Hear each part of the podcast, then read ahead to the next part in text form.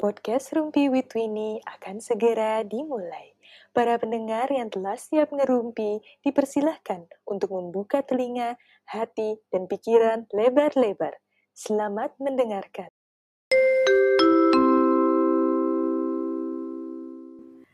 Halo, halo, halo.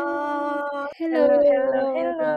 Selamat pagi, siang, sore, malam buat para pendengar setiap podcast Ruby with Twinnie. Semoga kalian semua yang lagi dengerin dalam keadaan yang baik dan sehat semua ya. Amin. Nah, mungkin yang udah denger dari episode 1 sering nih bertanya-tanya setiap kita mention soal gue si restless, Vio si, si perfectionist, Mia si high achiever, dan Mahari si pleaser. Ini tuh apa sih kak sebenarnya? Nah, jadi di episode kali ini kita bakal spill nih, apa sih yang kita maksud tuh? Dan kenapa kita sering mention-mention itu gitu. Topik kali ini belum terlalu sering sih sebenarnya muncul di permukaan ya guys ya. Tapi kalau kayak misalnya kemarin-kemarin kita sering bahas tentang self love, prokrastinasi, love language itu kan banyak juga yang bahas gitu. Tapi kalau kali ini mungkin bakal jadi PR gitu ya. Kayak ada lagi nih istilah baru yang mungkin belum banyak yang kita semua kenal gitu. Kita bakal bahas tentang disaboteur atau singkatnya eh, cara kita mensabotase diri kita sendiri secara mental. Ini penting buat dibahas dan diketahui karena eh, self sabotage itu whether kita sadar atau nggak sadar pasti terjadi di setiap orang. Dan nggak ada satupun dari kita yang imun dari dorongan untuk melakukan self sabotage ini. Meskipun kayaknya everything seems fine from the outside gitu ya. Kelihatannya baik-baik aja. Tapi pasti ada gitu. Cuman mungkin kita belum sadar. Ini ada assessment online-nya nih sama kayak love language. Bisa dicoba kalau mau lebih tahu lagi tentang diri sendiri. Buat para pendengar tuh ini yang mau coba ikut nanti bakal kita sertain ya linknya di caption ya Via. Ya betul. Nah sebelum rumpian kita makin panas nih kita cari tahu dulu sedikit tentang saboteur ini. Mungkin uh, gue perlu asisten nih siapa nih yang bisa menyebutkan sembilan isi dari saboteur itu apa sih gitu. Aku mau. Hihihi. Jadi pertama ada hyper rasional, yang kedua ada controller, kemudian yang ketiga ada pleaser. Mungkin seringnya dengernya people pleaser kali ya. Yang keempat itu ada stickler. Kemudian yang kelima ada restless. Yoji nih. kemudian selanjutnya yang keenam ada hyper vigilant. Dan kemudian mm-hmm. yang ketujuh ada victim, ada avoider, dan juga hyper achiever. Mm -mm, Oke, okay. thank you Mi. Oh, stickler itu anyway nama lainnya perfectionist ya? Itu yang kita sering pakai ke VOC. Oke. Nanti kita bakal gali-gali lagi nih tentang si teman-temannya ini yang sembilannya apa sih gitu. Gue juga ada juga nih dapat dari sumber yang cukup terpercaya ya gitu. Jadi uh, ada yang ngebahas tentang sembilan self sabotage ini dia bilang, most of us have several different forms of self-sabotage depending on the situation. Atau kita bisa menghasilkan berbagai bentuk self-sabotage tergantung dari situasinya. Misalnya contoh mungkin gue sering dikenal sebagai restless gitu ya. Gue kayak toxic positivity, eh positivity lagi. Toxic productivity. Aduh. Toxic productivity. Gue tuh kan kayak produktif mulu. Tapi mungkin uh, konteksnya tuh lebih ke ketika gue di rumah, ketika gue nggak ada kerjaan gitu. Tapi kalau misalnya kayak giliran urusannya estetik-estetik gitu, mungkin gue lebih ke perfeksionis dan contoh lain sebagainya gitu. Kayak yang tadi gue bilang di awal, kita sering banget nih mention-mention soal saboteur masing-masing, terus mungkin pada bingung gitu ya ini apa sih? Gitu. Kenapa kita nyebutin kejelekan kita masing-masing? Calon psikolog negatif banget gitu ya. Nah mungkin teman-teman tuh ini mungkin bisa nih bantu jelasin. Monggo siapa yang mau memberikan apa ya penjelasan kenapa sih kak kita tuh sering mention mention sih saboter kita masing-masing? Seperti yang waktu awal-awal kita sempat bilang bahwa dalam melakukan sesuatu pun sebenarnya kita hal yang paling penting adalah kita bisa mengenal diri kita sendiri dulu nih. Nah banyak ternyata instrumennya. Dari yang love language kemarin mungkin kalau yang paling umum MBTI gitu. Dan ternyata setelah kita gali-gali lagi ternyata ada juga nih assessment tentang si saboteur ini. Nah kenapa sih kita malahan seakan-akan tuh ngegali hal-hal negatif dalam diri kita gitu ya? Apa yang menyabotase diri kita sendiri? Ya karena sebenarnya hmm. kita harus mengenal nggak cuman dari sisi-sisi positifnya aja nih. Oh ternyata gue tuh bagusnya di sini nilai tambahnya di sini. Tapi kan kita juga harus aware ya, kemungkinan-kemungkinan atau misalnya sisi-sisi jelek kita yang bisa menjadi hambatan nih nantinya untuk kita. Sehingga ketika nanti kita udah tahu, kita jadi bisa menghandle itu apakah dengan adaptasi atau mungkin kita bisa merubah suatu perilaku yang nantinya justru bisa membantu kita untuk menjadi pribadi yang lebih baik. Gitu sih ya, kenapa kita membahas si sabotur yang mungkin bentuknya jadi negatif, padahal goalnya adalah menjadi orang yang lebih positif hmm. Oke oke, wah mantep banget nih penjelasan 100 buat Yosi. Gue sampai kehabisan kata-kata nih. Kalau mau nambahin gue udah kehabisan kata-kata nih. Thank you, Aduh, thank you.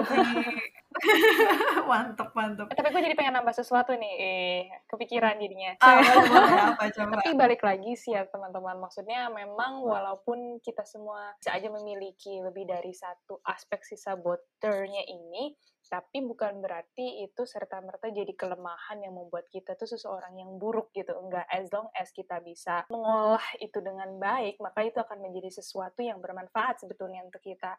Ibaratnya sama halnya kayak cabai kali ya. Kalau kita lihat sebenarnya kan cabe a single cabe itu pedas it's a pain gitu something bad gitu kan pain. Tapi ketika lu bisa mengolah itu jadi bumbu lu bisa bikin itu jadi masakan yang enak di situlah ada value gitu. Jadi pinter-pinternya kita untuk mengolah atau mengelola sesuatu yang mungkin awalnya itu painful atau sesuatu yang mungkin buruk tapi jadi sesuatu yang justru bermanfaat untuk kita bahkan mungkin untuk orang lain. Wow, Yoi. filosofi cabe nih kayaknya.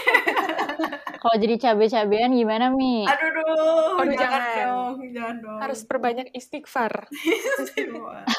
Yang mana sih? Buat disclaimer dulu kali ya. Jadi sama nih seperti asesmen-asesmen psikologi yang sebelumnya bahwa apa pun hasilnya bukan sesuatu yang mutlak ya teman-teman. Ini suatu kecenderungan aja gitu ya. Apakah bisa berubah? Ya dengan pengaruh lingkungan, pengaruh waktu pastinya juga akan ada beberapa adjustment gitu. Jadi nggak ketika kalian sekali tes ini akan menjadi karakteristik kalian atau label kalian sampai nanti hmm. seumur hidup Jadi gitu. Yosi tidak selamanya perfeksionis ya guys. Doakan ya teman-teman. Oh, mahari, mahari. Menurut gue ini juga apa ya, kayak penting untuk kita pelajari, untuk kita tahu supaya kita tuh sadar kayak jenis-jenis saboter tuh ada apa aja dan kita jadi bisa ngeliat gitu loh di orang lain. Kayak kadang-kadang kan kita suka kayak, aduh kenapa sih gue tuh perfeksionis banget orangnya, kayak merasa kita tuh yang paling buruk sedunia gitu loh. Padahal pas kita lihat ke orang lain, oh ternyata setiap orang juga punya saboternya masing-masing loh gitu, and it's okay banget menurut gue itu sih paling. Jadi kayak normal gitu ya kalau setiap kita punya saboter masing-masing. Kalau misalnya gue bisa rangkum jadi kita tuh kayak nggak sedang menyebarkan negativity guys gitu. Tapi kita lebih menerima diri kita baik buruknya. Plus untuk saling mengingatkan juga nih gitu. Supaya kita bisa sama-sama work on ourselves dan improve dan jadi lebih baik gitu. Di sisi lain sebenarnya saboter ini emang berpotensi ya kayak katanya Mia tadi gitu. Dia berpotensi untuk mensabotase diri kita tapi kalau kita mampu kelola dengan baik kita bisa itu bisa jadi kekuatan buat Betul kita juga sekali. gitu mungkin para tuh ini bisa bagiin beberapa contoh dari saboter masing-masing gitu bisa angkat dua atau tiga yang paling dominan kan dari sembilan tadi ya pasti ada tapi pasti ada yang dominannya Yeay, aku mau mulai dulu nih. Kalau dari hasil tesnya, nah nanti teman-teman juga boleh nih ambil tesnya ada di website di online jadi gampang dari HP dari laptop juga bisa. Nah jadi hasil yang aku dapetin yang paling pertama itu adalah hyper achiever jadi setelah aku uh, refleks kenapa jadi aku ya? Tadi gue pernah ngomong gue kalau misalkan direfleksiin lagi gitu ya guys. Sebenarnya memang uh, ada momen di mana gue tuh kayak pengen lebih dari orang-orang yang mungkin gue kenal gitu. Jadi kayak nah namanya juga hyperachiever gitu kan. Kayak gue tuh selalu pengen uh, raih yang lebih yang lebih yang lebih gitu. Tapi uh, kadang ketika realitanya tidak demikian maksudnya saya misalnya gue pengen IP 4 gitu kan tapi gue ngeliat nih kayak situasinya nggak memungkinkan untuk gue dapet IP 4 gitu kan atau bisa tapi susah banget gitu. Nah itu tuh bisa bikin gue jadi stres sendiri gitu. Jadi akhirnya gue malah berpikir bahwa gue tuh bodoh gitu. Gue berpikir gue tuh nggak capable gitu. Padahal emang gue nya aja yang ngeset high standard gitu. Standarnya terlalu ketinggian itu kayak nggak mungkin nih. Nggak ada manusia yang uh, lulus dengan IP 4 misalkan kayak gitu misalnya. Tapi kayak karena guanya terlalu pengen akhirnya ya itu tadi ketika tidak tercapai gue malah menyalahkan diri sendiri gitu loh. Padahal yang salah bukan guanya yang nggak bisa mencapai tapi emang si standarnya yang ketinggian gitu. Ibaratnya kayak anak bayi baru lahir lo paksa buat berenang gitu kan. Ya bukan bayinya yang salah tapi ya si asesmen yang salah ibaratnya gitu atau standarnya yang salah ibaratnya kayak gitu jadi kenapa ini disebut saboter jadi ada kalanya itu tadi gue ngerasa akhirnya gue gagal, gue ngerasa akhirnya gue nggak capable gitu. Padahal bukan gue yang salah seharusnya gitu. Dan kadang itulah gunanya uh, support system untuk menyadarkan gue gitu bahwa enggak mi ini tuh bukan lu yang buruk kok bukan lu yang salah kok. Kita semua juga sama kok kayak gini gitu. Walaupun kadang ada saat-saat di mana gue akhirnya berpikir lagi tapi gue tuh pengen gitu. Gue tuh pengen lebih lebih lebih lebih kayak gitu. Itu sih yang paling besar di gue kan satu dari sembilan ya satu paling yang paling besar itu adalah si hyperachiever. Kemudian yang kedua itu adalah avoider gitu. Nah avoider ini kan sebenarnya lebih lebih ke dari bahasa sendiri kan menghindari ya.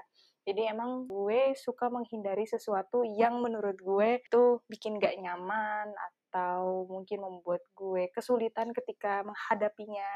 Itu kenapa e, balik ke episode yang sebelumnya nih terkait prokrastinasi, ya kan? Gue punya kecenderungan untuk prokras pada beberapa hal yaitu karena gue menghindari si tugas atau tanggung jawab tersebut karena gue tahu mungkin itu bikin gue jadi nggak nyaman atau gue ngerasa itu terlalu besar bebannya tanggung jawabnya terlalu sulit misalnya gitu sih. Jadi apa ya ada hal-hal yang akhirnya gue hindari padahal harusnya tuh enggak. Padahal harusnya gue hadapi gitu loh. Dan itu yang kadang akhirnya membuat gue terhambat di beberapa aspek kehidupan. That's why it is called saboteur gitu. Oke, okay, okay, Itu uh, dua teratas ya, Hmm, dua teratas tadi. Yang pertama hyper achiever, yang kedua adalah avoider. Sebenarnya kalau yang ketiga tuh victim sih, tapi victim ini uh, skornya agak rendah dibanding yang dua tadi.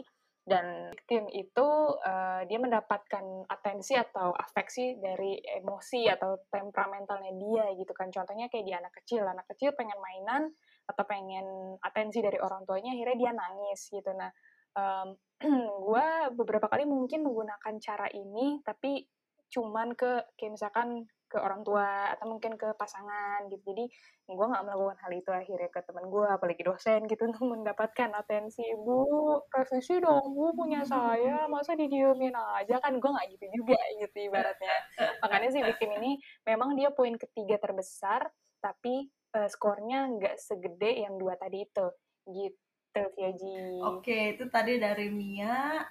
Sekarang coba siapa lagi? Boleh, boleh, boleh. Kalau gue sebenarnya mirip sama Mia di hyperachiever-nya ya. Kalau misalnya nomor kedua gue itu adalah hyperachiever. Nah, tapi somehow menurut gue fakta bahwa hyperachiever itu jadi saboter buat gue tuh kayak sesuatu yang membanggakan justru karena uh, seumur hidup gue kayaknya gue tuh selalu dan sampai saat ini ya itu tuh jadi pleaser gitu kayak pas gue mungkin dulu SMP SMA gitu ya itu saking gue pleasernya ya gue tuh sampai kayak misalnya dalam hati gue gue pengen ranking satu nih tapi gue kayak akan mensabotase diri gue gitu karena gue kayak gak enak gitu sama yang lain kalau sampai-sampai gue ranking satu. Jadi kayak aneh banget sih sebenarnya. Cuman sih gue dulu mikirnya emang semua orang tuh kayak gini gitu. Kita kalau mau jadi orang yang baik ya kita tuh harus mendahului kepentingan orang lain dibandingkan kepentingan kita sendiri gitu. Kayak selfless gitulah gitu. Cuman ternyata kalau misalnya kayak gue pleaser udah jadi saboter nomor satu itu tuh butuh diperhatikan banget sih kecenderungannya gitu. Karena bisa jadi saking kita pengen nyenengin orang lain kita malah jadi nggak memperhatikan kebutuhan kita sendiri. Dan ujung-ujungnya tuh bisa jadi mendem atau bisa jadi tiba-tiba meledak gitu. Atau kayak bisa jadi tiba-tiba ternyata kita tuh kayak benci banget sama orang tapi orangnya tuh kayak nggak sadar sama sekali karena selama ini kita tuh selalu kelihatannya nyenengin dia terus gitu. Dan menurut gue si pleaser ini tuh kayak apa ya agak-agak untuk personality gue tuh kayak pedang bermata dua Oh pisau bermata dua ya, kayak pisau bermata dua gitu sih. Karena di satu sisi itu adalah uh, hal yang ngebuat gue jadi friendly banget, jadi kayak apa ya menggabungkan pertemanan biasanya atau kayak bikin rame gitu. Tapi di sisi lain itu juga yang dulu mungkin membuat gue tuh kayak capek banget, capek sendiri dan ngerasa sebenarnya nggak ada yang ngertiin gue. Tapi bersyukur banget mungkin 3-4 tahun terakhir ini gue kayak udah merasa nggak sepleaser itu sih sejujurnya. Kayak udah ngerasa oh gue berhak nih untuk uh, curhat sama temen gue untuk didengerin gue berhak untuk berprestasi gitu-gitu. Cuman itu hanya bisa terjadi kalau ketika gue tuh udah sadar kayak oh gue lagi pleaser nih bukannya gue tuh bisa dan mampu buat ngebantuin temen gue tapi gue tuh terlalu nggak enak aja buat nolak. Gue sekarang udah bisa bedain dan itu sangat membantu kehidupan gue sih nomor satu. Terus nomor dua gue hyperachiever sangat mengejutkan untuk Mahari yang dulu untuk ambis aja takut gitu ya. Sekarang malah jadi kayak oh gue butuh berprestasi, gue butuh nilai yang bagus, gue butuh ini, butuh itu gitu. Tapi ya uh, emang jadinya harus ngingetin diri sendiri juga ya. Kayak oh iya ya uh, walaupun misalnya gue gagal ya tetap nggak apa-apa kok gitu, gue tetap berharga kok, gue tetap disayang kok gitu. Karena kalau udah terlalu hyper achiever mode on tuh jadi ngerasa kayak ih gila gue tuh terbodoh banget ya gue tuh nggak layak deh kayaknya ada di sini gitu. Ya nggak sih mi? Iya banget Ri. Gue banget itu Ri. Dan itu yang harus kita harus kita peluk diri sendiri banget sih kalau lagi momen-momen kayak gitu. Terus yang ketiga gue adalah restless gitu. Jadi kebayang ya gue tuh udah pleaser dan restless. Jadi masa-masa hidup sebelum pandemi gue tuh selalu sibuk setiap hari dan kayak sibuk banget gitu pasti. Dan sibuknya tuh pleasing other people aja gitu. Kayak misalnya gue ikut banyak kepanitiaan atau ikut banyak organisasi atau ikut banyak acara keluarga. Semua karena gue pengen nyenengin semua orang aja gitu. Jadi gue sibuk banget gitu. Dan restless banget. Kayak nggak pernah uh, ada waktu waktu untuk gue diem. Karena kalau gue diem gue ngerasa gue nggak produktif nih? Gitu. Kalau gue nggak produktif berarti gue nggak berharga gitu. Dan gue nggak nyenengin orang lain. Nah itu sih yang menurut gue jadi penghambat penghambat terbesar gue dalam hidup. Padahal kalau gue diem aja eh, nggak uh, nyenengin orang lain cuma nyenengin diri sendiri it's okay. Itu sih paling tentang wow, persabuteran gue. Komprehensif banget nih, Mahari. Ya sih, mau Anda duluan? Kalau gue itu uh, ada beberapa yang mirip sama Mahari dan Mia gitu ya. Di nomor duanya itu gue ada pleaser sama kayak Mahari. Kalau Mahari kan nomor satu. Kemudian di nomor tiga itu gue victim. Tapi yang berbeda dari teman-teman yang lain adalah yang pertama itu gue adalah stickler atau bahasa yang lebih umum dipakai itu adalah perfeksionis gitu. Hmm, sebenarnya sih kalau untuk ini kayaknya udah banyak dibantu banget sama teman-teman tuh ini dengan mereka banyak banget menyemprot gue gitu ya dengan berbagai reminder bahwa it's okay gitu untuk nggak jadi orang yang perfect gitu.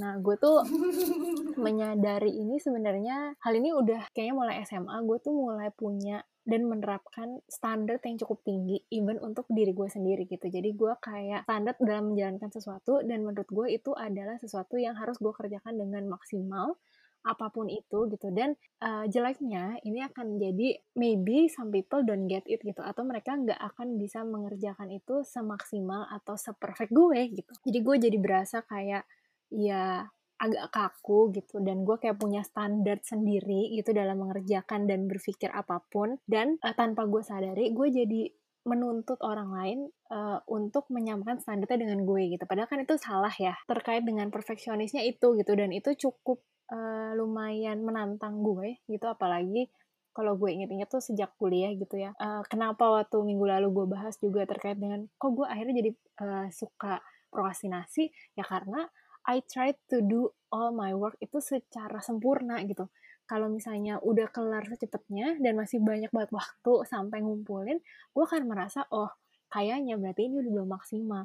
Gue akan uduk uduk uduk terus gue kerjain terus apa pun mau ganti kalimatnya kayak atau apa pokoknya sampai gue merasa puas. Yang padahal mencapai kepuasan itu pun juga agak sulit gitu loh karena ya gue pun merasa bahwa kepuasan gue kayaknya masih bisa lebih dimaksimalin lagi deh gitu. Kebayangkan ya lingkaran setannya kayak gimana tuh. Hmm. dan dinamika ini ini tuh cukup sulit ketika nomor dua gue itu adalah pleaser gitu. Ya nomor duanya itu adalah tadi gue juga pingin sebenarnya menyenangkan orang lain. Gue tuh pingin orang lain tuh suka sama gue diterima. Padahal di satu sisi gue punya standar sendiri gitu. Itu yang menjadi tantangan karena kadang-kadang uh, contohnya misalnya dalam mengerjakan tugas gitu ya gue punya standar bahwa kayaknya nih harus ngerjain kayak gini. Tapi orang lain ternyata ngerjainnya dengan cara yang berbeda atau misalnya hasilnya berbeda dengan gue. Tapi kan gue juga pingin orang lain suka gitu sama gue, ngerti ya? Gue nggak pingin nyakitin dia dengan gue mengkritik dia gitu. Hmm. Akhirnya itu akan gue keep sendiri. Endingnya ya udah, akhirnya gue akan menahan itu atau menyimpan itu di diri gue sendiri dan akhirnya jadi tekanannya, pressure itu cuma ada di diri gue sendiri gitu, without me communicating hmm. with others gitu. Uh, dan ini mungkin ya bisa dalam uh, akademik misalnya. Bisa juga dengan dalam hubungan ya gue pingin hubungan yang perfect gitu. Tapi di satu sisi gue juga menghargai perasaannya menjadi pasangan gue. Atau even di pertemanan gue secara relasi juga gitu sih. Oke. Jadi benar-benar jadi kayak cycle ya Via. Benar-benar uh, cycle of self sabotage ya. Benar benar benar.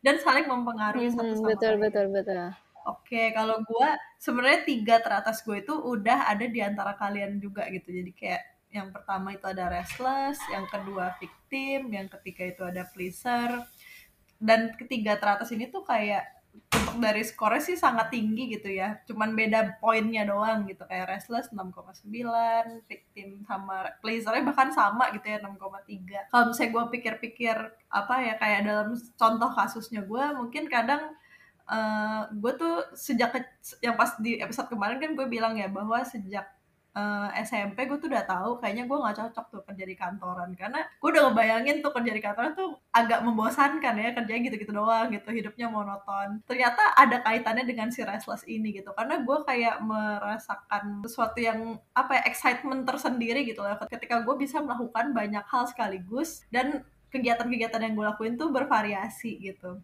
uh, tanpa gue sadari kadang ya si restless ini tuh bisa jadi bikin gue uh, sangat ini ya kayak jadi kayak tidak memperdulikan diri sendiri kayak Mahari juga gitu. Kayak akhirnya jadi kayak gue ngerjain pengen intinya gue produktif tapi gue nggak terlalu paham gitu produktifnya apa gitu. Terus kayak akhirnya gue ngerasa capek sendiri terus gue merasa tertekan mungkin gue kurang self care terus kayak ketika gue udah mulai tertekan mungkin dapat kritik atau sebagainya dari orang lain gue mulai tuh ke victim gitu. Mulai kayak merasa iya ya kayaknya ini deh kayaknya emang apa dunia ini tidak adil deh. Kayak gue ini deh apa kayak kok gue kayak keset banget gitu diinjak-injak orang. Padahal sebetulnya mungkin nggak seperti itu.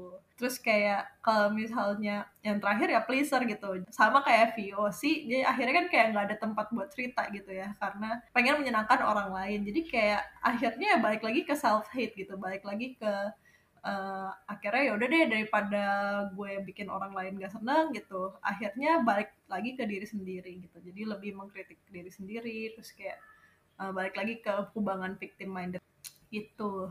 Kira-kira untuk penyebabnya sendiri nih sebenarnya ada teori dari asesmennya nah mungkin bisa kita masing-masing kita cocokin gitu. Kira-kira kalau di kehidupan masing-masing itu gimana sih? Valid nggak sih dari teorinya dia itu?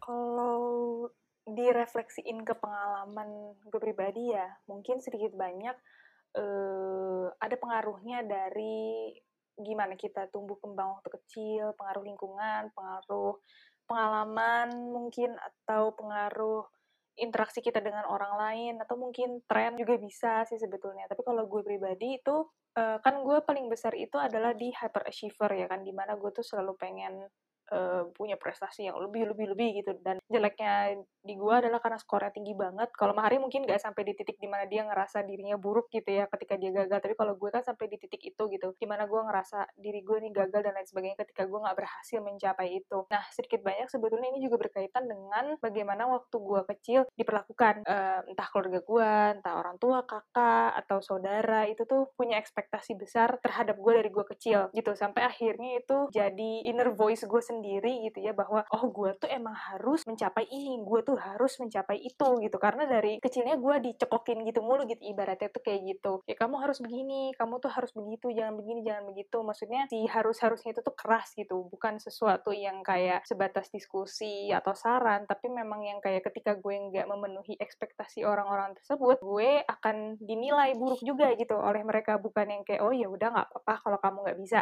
gitu kan ada ya ada orang yang ketika diharapkan kamu harusnya begini gitu. Terus ketika orang yang gagal oh ya udah nggak apa-apa gitu. Ada yang kayak gitu. Tapi ada juga orang yang ketika kamu harus gini terus misalkan si orang yang gagal gimana sih kamu tuh? Gini aja nggak bisa dasar kamu tuh bla bla bla misalkan kayak gitu. Nah itu sedikit banyak tuh mempengaruhi ke gue gitu sebetulnya. Makanya gue selalu menanamkan ya gue harus bisa mencapai apa aja standar-standar yang udah gue set. Tapi hal-hal tersebut tuh nggak ada kaitannya dengan gue pengen dipuji gitu loh. Jadi dia lebih ke self satisfying aja gitu buat gue ketika gue berhasil gitu.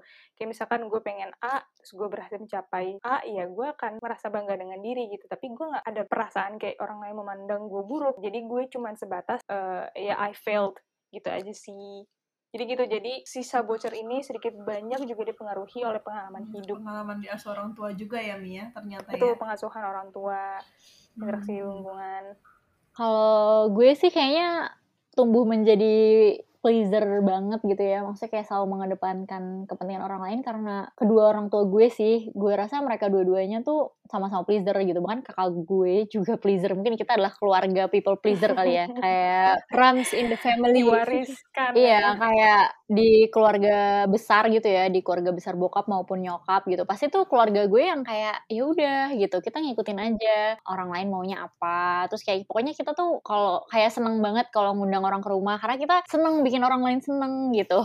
Terus kayak eh, nggak uh, suka konflik lah gitu. Dan menurut gue gue agak kaget gitu pas pertama tahu kayak oh ternyata ini tuh nggak sehat juga ya sebenarnya gitu. Gue kira ya kita doing good things aja gitu berperilaku baik. Tapi ternyata uh, walaupun sampai sekarang gue tetap merasa itu value yang baik gitu berbuat baik ya kita tetap harus punya batasan sih gitu. Jangan sampai kita jadi kayak nggak berani mengutarakan opini atau bahkan kayak uh, sebenarnya lagi nggak mau ketemu orang tapi kita kayak maksain ketemu orang karena kita nggak enak gitu. Dan itu yang menurut gue harus di highlight banget di dalam perjalanan people pleaser gue ini. Sampai di titik sekarang kayak oh ya udah gue bisa tahu oke okay, gue lagi baik-baik aja, oke okay, gue lagi butuh sesuatu, oke okay, gue mau ngelakuin ini karena gue emang pengen atau gue mau ngelakuin ini karena gue sebenarnya nggak enak aja sih sama orangnya. Gitu sih paling. Jadi sepadan banget sih emang sama apa yang gue rasain si nomor satu gue si pleaser. Pleasernya kolektif unconscious ya, Ri. kolektif unconscious, siap siap. Oh ya, kolektif unconscious benar. Aduh, jadi sebuah perjuangan ya untuk bisa setting boundaries untuk diri sendiri dan kayak menjaga diri sendiri juga gitu tujuannya mm -hmm. juga untuk orang lain. Kalau gue sih, uh, kan gue waktu itu baca-baca juga ya, kok gue bisa kayak restless ya gitu, kok gue bisa gini ya terus ketika gue baca di teorinya itu sebagai strategi untuk menemukan sumber kegembiraan kesenangan dan pemeliharaan diri baru yang konstan gitu. Asalnya dari pengalaman di parenting gitu. Misalnya kayak uh, orang tuh kan gue di episode kemarin juga ngomong gitu ya sebagai anak tengah gue tuh kadang kayak ngerasa uh, uh, kayaknya apa kayak kurang gitu ya diperhatiin sama orang tua atau mungkin orang tua lebih mendahulukan kakak atau adik gue karena itu kadang ternyata itu membawa dampak lain gitu ya. Itu bikin gue merasa kayaknya gue bisa deh untuk memparenting diri gue sendiri tanpa orang tua tanpa sadar gitu. Jadi kayak akhirnya gue indulge di dalam kegiatan-kegiatan restless ini gitu. Dan itu kayak nggak cuma memberikan kompensasi dari self nurture juga gitu tapi juga upaya untuk uh, pelarian diri gitu dari menghadapi kecemasan dan rasa sakit di masa depan. Jadi kayak kalau gue lihat dari penjelasan ini sih sebenarnya kayak bener banget gitu ya. Kadang perilaku over productivity itu gue lakuin karena gue kayak lagi pelarian aja gitu dari hal yang mungkin membebani isi hati atau kayak berstrategi gitu biar gue terhindar dari rasa cemas di masa depan. Contoh nyatanya nih kayak kemarin kan lo apa kita ngomongin soal pabrik-pabrik tuh ya pabrik-pabrik kuliah kenapa gue bisa kayak jadi super pabrik dan cepet selesaiin tugas pas kuliah? Setelah gue pikir-pikir lagi salah satu alasannya kuatnya tuh mungkin karena salah satunya gue tuh kayak menghindari kegagalan lulus tepat waktu gitu loh. Kayak gue udah punya perencanaan semikian rupa gitu di masa depan kayak abis kuliah mau apa? Sampai gue kayak tanpa sadar bisa munculin si alarm pribadi ini which kalau kata si teorinya ini kan sebagai upaya self nurture ya. Gue kayak pura-pura jadi orang tua buat diri gue sendiri dengan cara membuat alarm itu kayak Vio lo ada PR ini lo ada ini ada deadline ini gitu. Terus untuk ing, apa ya kayak supaya gue nggak ngulang kuliah gitu loh. Tujuan gue ngelakuin itu supaya gue nggak ngulang kuliah supaya gue bisa lulus on time dan bisa melancarkan rencana-rencana lain gitu. It happens tanpa sadar dan kayak apa ya gue juga kadang nggak bermaksud untuk restless tapi di sisi lain memang ada benefit juga sih gitu yang gue rasain. Seperti yang kayak gue bilang juga di episode kemarin kayak soal proklas soal benefitnya ya bikin gue jadi ngerjain tugas terus kan dapat jadi cepet ngerjain tugas gitu. Tapi kalau misalnya downfallnya ya overpowering bikin gue sendiri jadi cepet burn out pada akhirnya.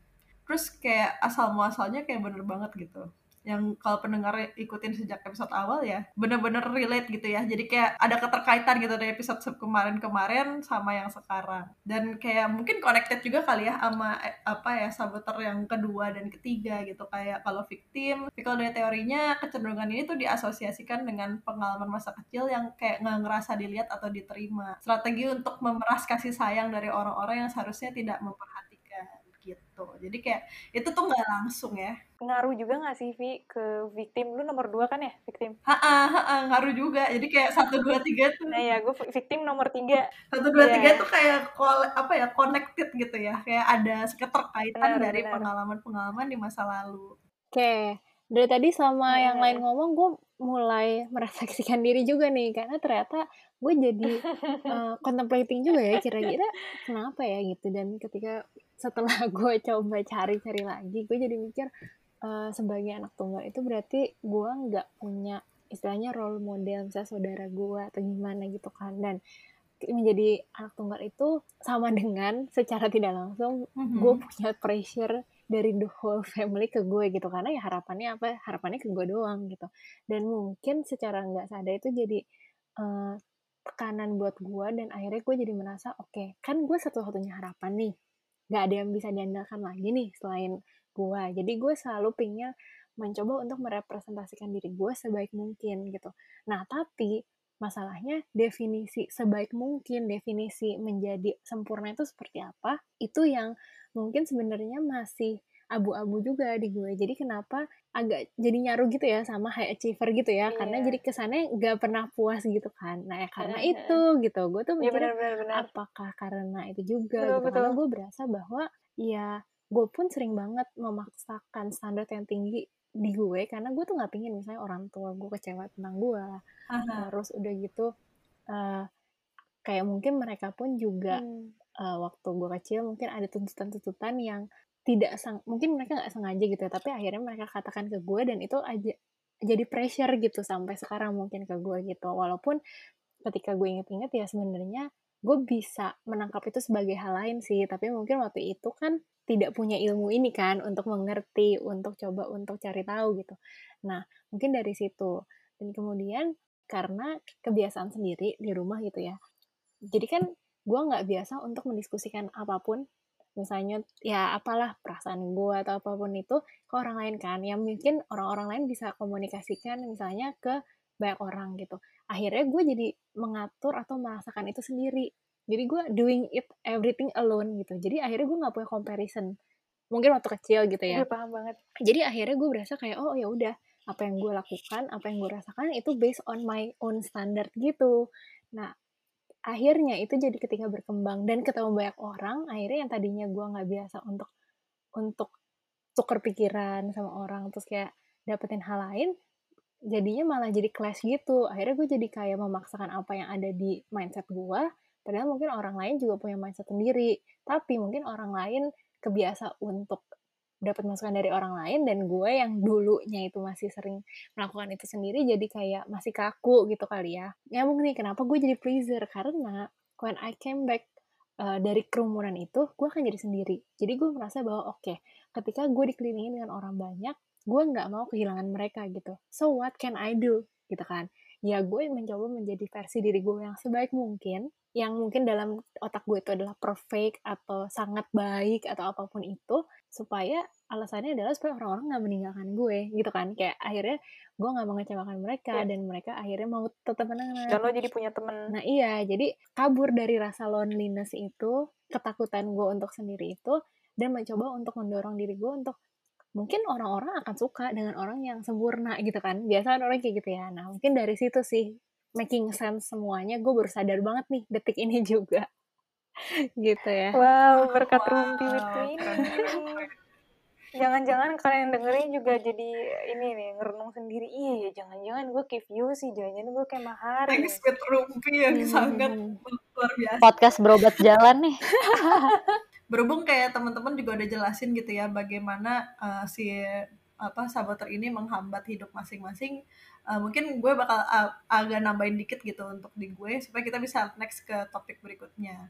Kalau gue pribadi uh, untuk restless gue merasa kadang itu bikin gue merasa chaos gitu ya feeling burn out dan off balance gitu. Kalau di bahasan self care bahasan kemarin-kemarin tuh bener banget gitu. Jadi kayak ini connect gitu ya pembahasan-pembahasan kita di episode sebelumnya. Harusnya gue bisa efektif dalam melakukan keseharian ntar ada deh unsur-unsur baper dan capek hatinya. Kalau gue udah over restless gitu tanpa gue sadari. Kalau yang victim mungkin bikin gue jadi makin jauh dari apa yang benar-benar gue inginkan gitu. Tanpa sadar kalau gue terus merasa martir gitu ya gue martirnya gue yang berkorban buat semua orang terus gue yang jadi keset buat diinjek-injek buat kebaikan bersama menurut gue gitu Uh, satu gue jadi lupa kontribusi gue dalam masalah itu apa. Terus kadang yang kedua gue jadi nggak mengapresiasi nih apa yang orang lain udah juga upayakan.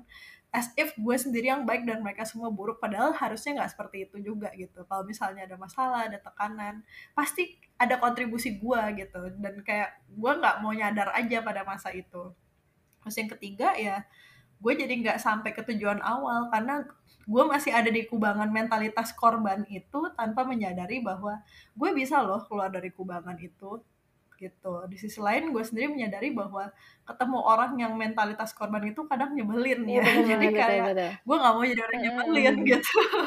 Jadi itu yang akhirnya ya bikin apa ya bikin gue sadar gitu awareness akan adanya si uh, saboteur ini tiga yang dominan at least gitu ya gue jadi kayak menyadari diri gue diri sendiri lebih baik terus kayak oh iya ya ternyata semua itu nggak 100% seperti apa yang gue pikirkan atau rasakan gitu. Nah sejauh ini nih selama perjalanan kita berobat jalan uh, apa sih cara-cara yang udah kita lakuin gitu untuk mengatasi si saboteur ini untuk tidak terlalu mendominasi kita sampai dia overpowering kita yang sebenarnya. Uh, sebenarnya sih ketika gue akhirnya sadar kalau hidup tuh nggak harus nyenengin orang lain doang gitu ya, tapi boleh nyenengin diri sendiri juga.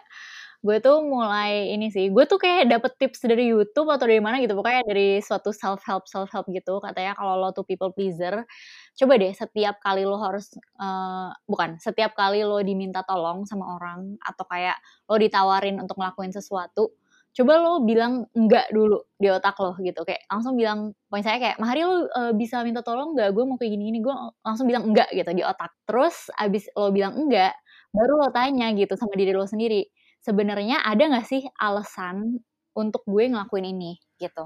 Karena di otak seorang people pleaser itu kalau nggak digituin nggak dipaksa bilang enggak dulu pasti akan bilang iya gitu. Karena pengen nyenengin orang yang minta tolong kan Nah, dengan metode ini akhirnya tiap kali gue ada orang minta tolong, gue kan bilang enggak.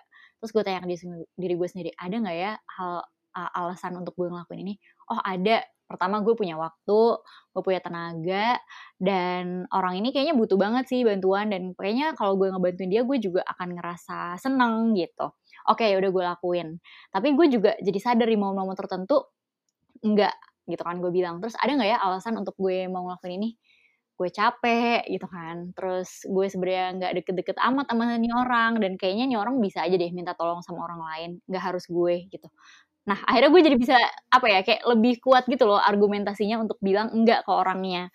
Karena kalau sebelumnya uh, langsung dibilang kayak udah kalau lo jangan gak enakan langsung bilang enggak aja nggak bisa gue gitu loh. Kayak udah 20 sekian tahun hidup gue selalu iya iyain aja dan uh, selalu mementingkan aja kebutuhan orang lain. Jadi gue tuh harus ada kayak paksaan diri dulu sih ke diri gue kayak, oke, okay, uh, kalau gue mau bilang iya itu harus ada alasannya. Jangan cuma untuk nyenengin orang lain atau karena nggak enakan. Itu sih kayak awareness itu yang ngebantu gue banget.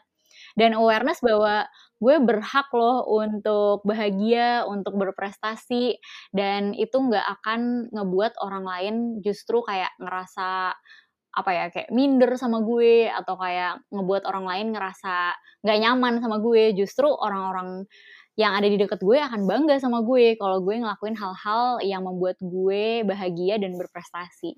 Gitu sih kalau di gue.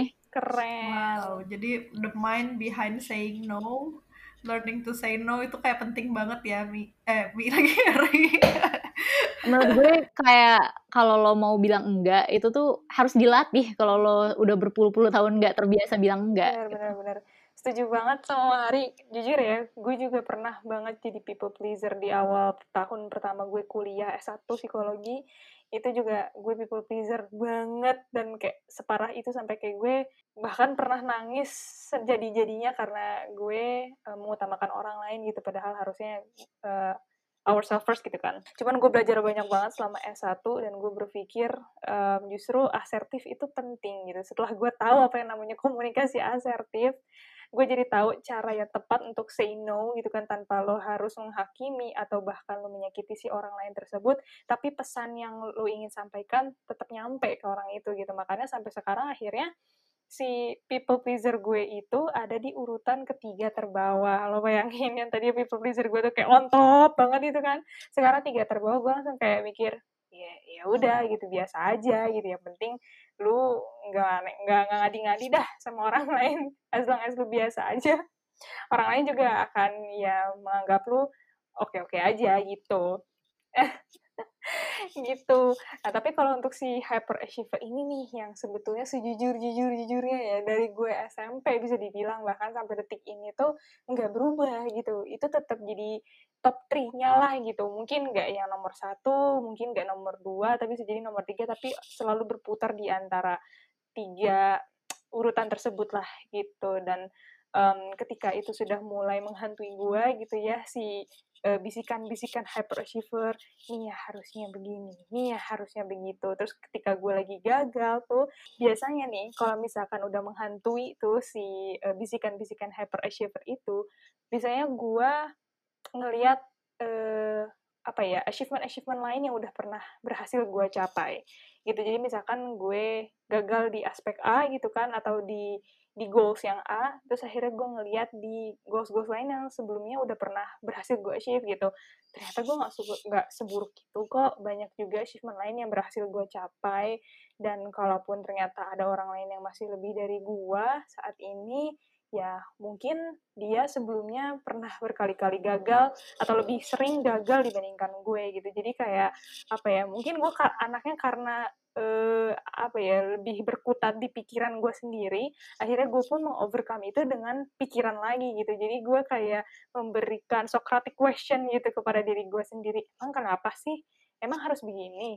Emang kalau nggak gitu kenapa kayaknya nggak apa-apa deh kalau kayak gini gimana gitu jadi kayak gue mempertanyakan lagi ke diri gue sendiri jadi kayak gue mengkonseling diri gue sendiri gitu gitu sih Vi Oke, komunikasi ke diri sendiri itu kayak ngebantu banget ya untuk kita Iya. benar-benar gali Mhm, the why apalagi gitu. love language gue kan affirmation banget nih anaknya. Jadi emang harus ke iya diri bener sendiri, ya. "Ah, nggak apa-apa kok Mi, nggak apa-apa Mi," gitu.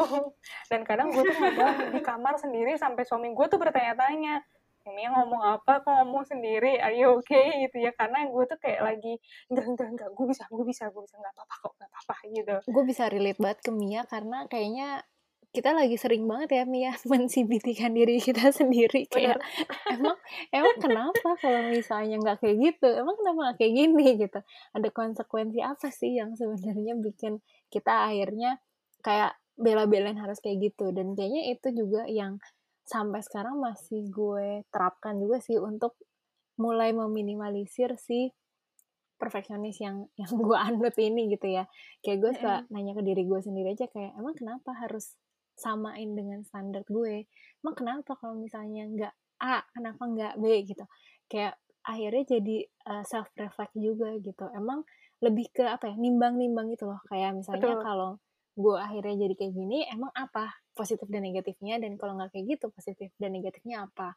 Dan gue jadi bandingin kira-kira yang mana ya yang gue tuh lebih tahan atau misalnya gue lebih menerima konsekuensinya gitu. Jadi dan mostly itu gue akhirnya jadi tahu oke okay, sebenarnya standar yang gue tetapkan itu itu nggak realistis. Atau ketika gue sadar bahwa gue itu mengerjakan suatu hal ini nggak cuma sendiri loh nggak cuma berdampak ke diri gue sendiri tapi ke orang lain berarti kan di situ gue juga harus memikirkan dan memposisikan diri gue untuk berempati ya dengan pemikiran orang lain apakah gue tuh sebenarnya udah cukup menghargai usaha dan perasaan mereka gitu atau jangan-jangan gue jadi kesannya uh, mengecilkan dan gak respect uh, terhadap yang udah mereka lakukan gitu.